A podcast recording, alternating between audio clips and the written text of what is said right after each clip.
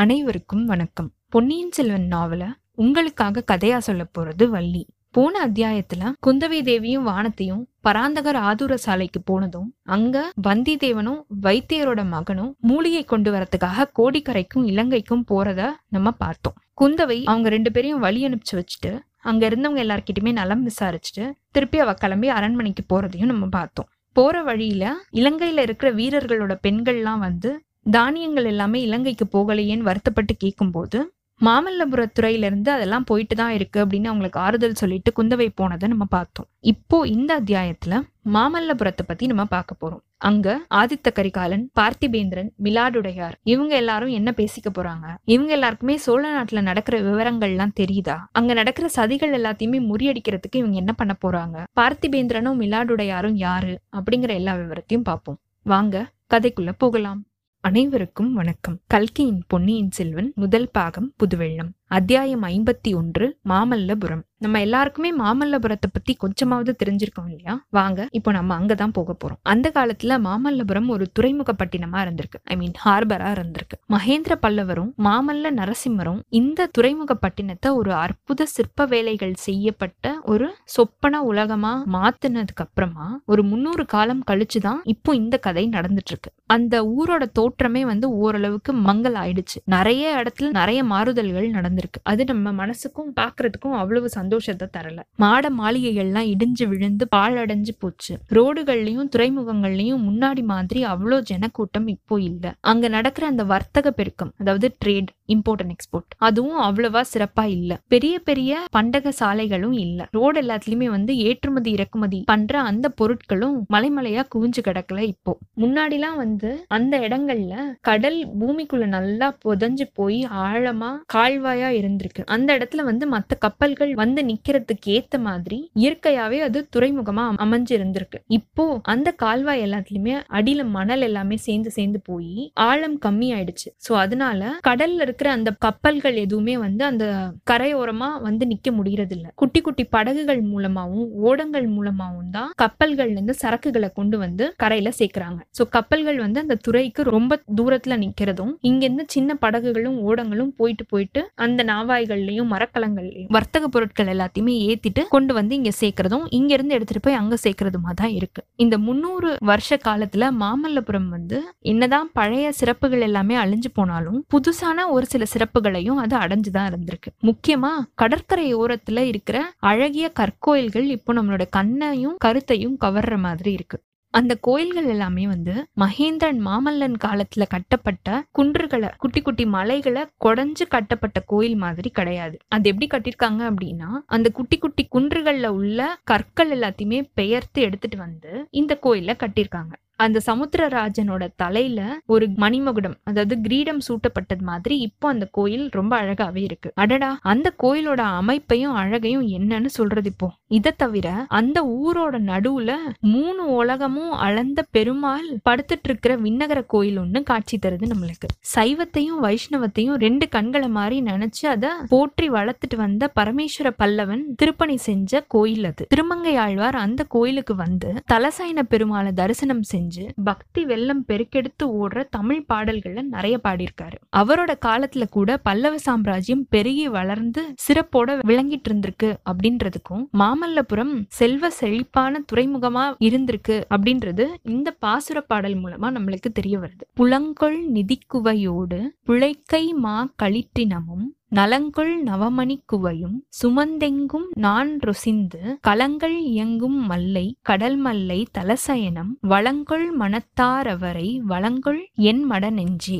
திருமங்கையாழ்வார் காலத்துக்கு அதுக்கப்புறமா வந்த நூறு ஆண்டு காலத்துல பல்லவ சாம்ராஜ்யம் வந்து கொஞ்சம் கொஞ்சமா அடியோட அழிஞ்சுட்டே வந்திருக்கு. கல்வியில இணையில்லாத காஞ்சி மாநகரத்தோட சிறப்பும் குறைஞ்சுக்கிட்டே வந்திருக்கு. கலங்கள் இயங்கும் கடல் மல்லை அப்படிப்பட்ட வர்த்தக வளமும் குறைஞ்சுக்கிட்டே வந்திருக்கு. ஆனா தமிழ்நாட்டுக்கு உலகுக்கு அழியாத புகழ் கொடுக்கறதுக்காகவே அமைஞ்ச அந்த- சொர்க்க நகரத்தோட அற்புத சிற்பக்கலைக்கு மட்டும் எந்தவித குறையுமே ஏற்படல. பாறை சுவர்கள்ல செதுக்கப்பட்ட சித்திர விசித்திரமான சிற்பங்களையும் குன்றுகளை கொடைஞ்சு எடுத்துட்டு வந்து விமான ரதங்கள்லயும் முன்னூறு ஆண்டுகளுக்கு முன்னாடி எப்படி அமைக்கப்பட்டதோ அதே மாதிரி இப்பயுமே அது புத்தம் புதுசாவே இருந்திருக்கு. பொருட்களையும் பண்டங்களையும் ஏற்றுமதி செய்யறதுக்காக வந்திருக்கிற வர்த்தக கூட்டங்களை விட சிற்ப செல்வங்களை பார்த்து ரசிச்சுட்டு போறதுக்காக வந்து மக்கள் கூட்டம் தான் அங்க ஜாஸ்தியா இருந்திருக்கு. மாமல்லபுரத்தோட ரோடு வழியா ரெண்டு குதிரைகள் பூட்டப்பட்ட ஒரு அழகான ரதம் ஒண்ணு போயிட்டு இருந்திருக்கு குதிரைகளோட அலங்காரத்தையும் ரதத்துல உள்ள வேலைப்பாடுகளையும் பொன் தகடு உள்ள விமானம் அந்த சாயங்கால வெயில்ல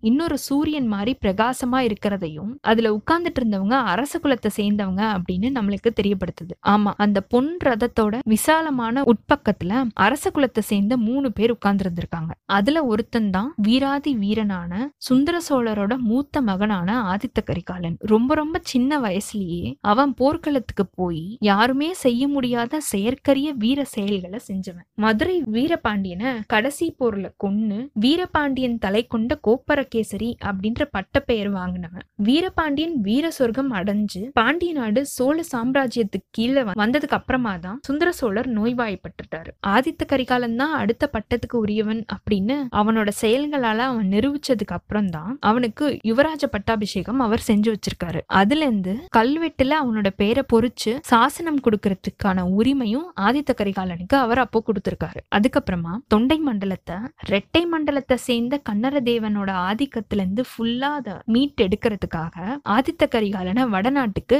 அனுப்பி வச்சிருக்காரு. அங்கேயும் பல போர்க்களங்கள்ல ஆதித்த கரிகாலன் செயற்கரிய வீர செயல்களை செஞ்சிருக்கான். ரெட்டை மண்டலத்து படைகளை வடபெண்ணை வட கடற்கரையோட துரத்தி அடிச்சிட்டான். அதுக்கப்புறமா வட திசையில இன்னும் படையெடுத்துட்டு போறதுக்காக அவனோட படைபலத்தை இன்னும் அதிகப்படுத்துறதுக்கான தேவை இருந்திருக்கு. அதனால காஞ்சியில வந்து அவன் தங்கி படை திரட்டவும் அவன் ஆரம்பிச்சிட்டான். படைக்கு தேவையான ஆயுத தளவாடங்கள் அதோட மத்த சாமக்கிரியைகள் எல்லாத்தையுமே அவன் திரட்ட ஆரம்பிச்சிட்டான். இந்த நிலைமையில பழவேற்றையர்கள் அவனோட முயற்சிக்கு தடங்கள் செய்ய ஆரம்பிச்சிருக்காங்க. இலங்கை போர் முடிஞ்சதுக்கு அப்புறம் தான் வடநாட்டு பக்கம் நீங்க போர் எடுத்து போகணும் அப்படின்னு சொல்லியிருக்காங்க. இன்னும் நிறைய வதந்திகளும் காத்துல மிதந்து வர ஆரம்பிச்சிருக்கு. இலங்கையில போர் செய்ய போயிருக்கிற படைக்கு சோழ நாட்டிலிருந்து தேவையான உணவுப் பொருட்கள் போகல அப்படின்றதும் இவங்களுக்கு தெரிய வந்திருக்கு. இப்படியெல்லாம் நடக்கிறதுனால ஆதித்த கரிகாலனோட வீர உள்ளம் துடிச்சு கொந்தளிச்சிட்டு இருந்திருக்கு. நம்ம கதை நடக்கிற இந்த காலத்துக்கு முன்னாடியும் பின்னாடியும் சுமார் முன்னூறு ஆண்டு காலத்துல தமிழ் அன்னையோட வயித்துல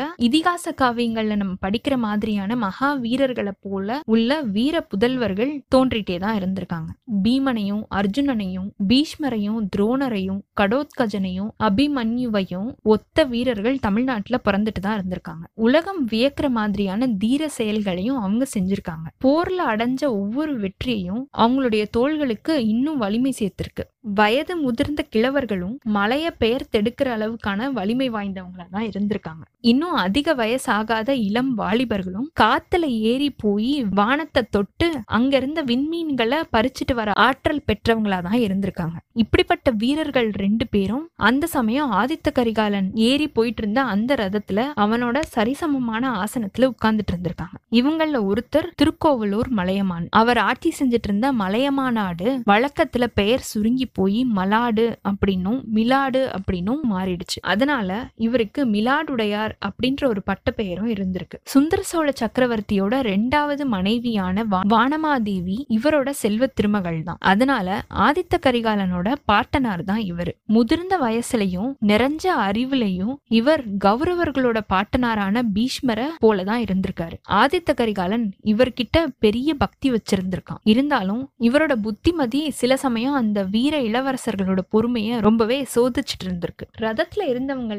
இன்னொருத்தன் பார்த்திபேந்திரன். அவன் பழைய பல்லவ குலத்துல இருந்து ஒரு கிளை வழி ஒன்றுல பிறந்தவன். ஆதித்த கரிகாலனை விட வயசுல கொஞ்சம் பெரியவன். அவனுக்கு அரசுரிமை இல்லாததுனால போர்க்களத்துல அவனோட ஆற்றலை காட்டி வீர புகழ நிலைநாட்டுறதுக்கு அவன் ஆசைப்பட்டிருக்கான். ஆதித்த கரிகாலனை போய் சேர்ந்திருக்கான். வீரபாண்டியனோட நடத்தின அந்த போர் போர்ல ஆதித்த கரிகாலனுக்கு வலது கரமா இருந்து அவனுக்கு பெரிய உதவி செஞ்சிருக்கான். அதனால ஆதித்த கரிகாலனுடைய அந்தரங்க நட்புக்கு உரியவனாயிட்டான். வீரபாண்டியன் விழுந்த அந்த நாள்ல இருந்து இவங்க ரெண்டு பேருமே இணை பிரியாத தோழர்களா இருந்துட்டு இருக்காங்க இந்த மூணு பேரும் ரதத்துல போயிட்டு இருக்கும் போது தஞ்சாவூர்ல இருந்து அப்படி காத்து வழியா வந்த செய்திகளை பத்தி தான் அவங்க பேசிட்டு இருந்திருக்காங்க இந்த பழவேற்றையர்களோட அகம்பாவத்தை இனிமேல என்னால ஒரு நிமிஷம் கூட சகிச்சிட்டு இருக்க முடியாது. நாளுக்கு நாள் இவங்களோட எல்லை ஜாஸ்தி ஆகிக்கிட்டே போகுது. நான் அனுப்பி வச்ச அந்த தூதன் மேல ஒற்றன் அப்படின்னு குற்றம் சொல்றதுக்கு இவங்களுக்கு எவ்வளவு அகம்பாவம் இருக்கணும்? அவனை பிடிச்சு கொடுக்கறவங்களுக்கு ஆயிரம் பொன் வெகுமதி கொடுக்கறதா இவங்க பறையர் வச்சிருக்காங்களாமே இது எல்லாத்தையும் நான் எப்படி பொறுத்துக்கிட்டு இருக்க முடியும்? என்னோட உரையில இருக்கிற வாழ் அவமானத்தினால குன்றி போயிருக்கு. நீங்களும் பொறுமையா இரு அப்படின்னு எனக்கு உபதேசம் செய்றீங்க.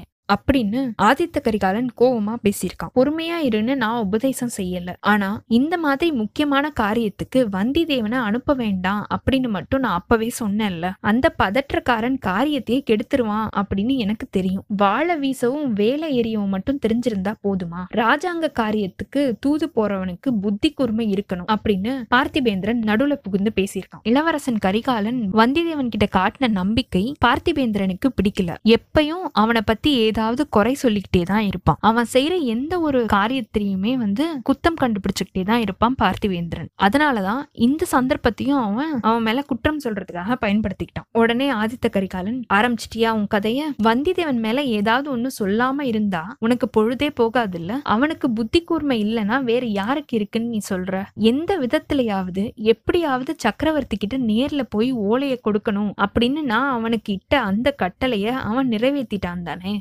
அதனாலதான் பழவேற்றையர்களுக்கு கோவம் வந்துருச்சு. இதுல வந்தியத்தேவனோட தப்பு என்ன இருக்கு? அப்படின்னு ஆதித்த கரிகாலன் சொல்ல நீங்க சொல்லி அனுப்பிச்ச காரியத்தோட அவன் நின்னு இருக்க மாட்டான். வேற வேண்டாத காரியங்கள் எதுலயாவது அவன் தலையிட்டு இருப்பான் அப்படின்னு பார்த்திபேந்திரன் சொல்லியிருக்கான். உடனே ஆதித்த கரிகாலன் நீ சும்மா இரு. தாத்தா ஏன் இப்படி நீங்க சும்மா இருக்கீங்க? உங்களுடைய கருத்து என்ன? ஒரு பெரிய படையை திரட்டிக்கிட்டு போய் தஞ்சாவூர்ல இருந்து சக்கரவர்த்திய நம்ம காஞ்சிக்கு கூட்டிட்டு வந்துடலாமா எவ்வளவு நாள் சக்கரவர்த்திய பழவேற்றையர்கள் சிறையில வச்சிருக்கிற மாதிரி வச்சிட்டு இருப்பாங்க? அதை நானும் எப்படி பார்த்துட்டு இருக்கிறது? எவ்வளவு நாள் பழவேற்றையர்களுக்கு பயந்து காலம் கழிக்கிறது அப்படின்னு பொங்கி வந்த கோவத்தோட அவன் கேட்டிருக்கான். தன்னோட வாழ்நாள்ல அறுபத்தி ஆறு போர்க்களங்களை பார்த்து அனுபவம் பெற்றவரான திருக்கோவலூர் மலையமான் அவரோட பதில சொல்றதுக்காக அவரோட தொண்டைய கணச்சிருக்காரு. இதுக்குள்ள எதிரில இருந்து அந்த கடலோட அலைகள் தெரியவும் முதல்ல நம்ம இந்த ரதத்துல இருந்து இறங்குவோம் தம்பி. வழக்கமான இடத்துல போய் உட்கார்ந்து பேசலாம். எனக்கு வயசாகிக்கிட்டே இருக்குது இல்லையா? ஓடுற ரதத்துல பேசுறது எனக்கு அவ்வளோ ஈஸியான காரியமே இல்ல அப்படின்னு அவர் சொல்லியிருக்காரு. இத்தோட இந்த அத்தியாயம் நிறைவு பெற்றதுங்க.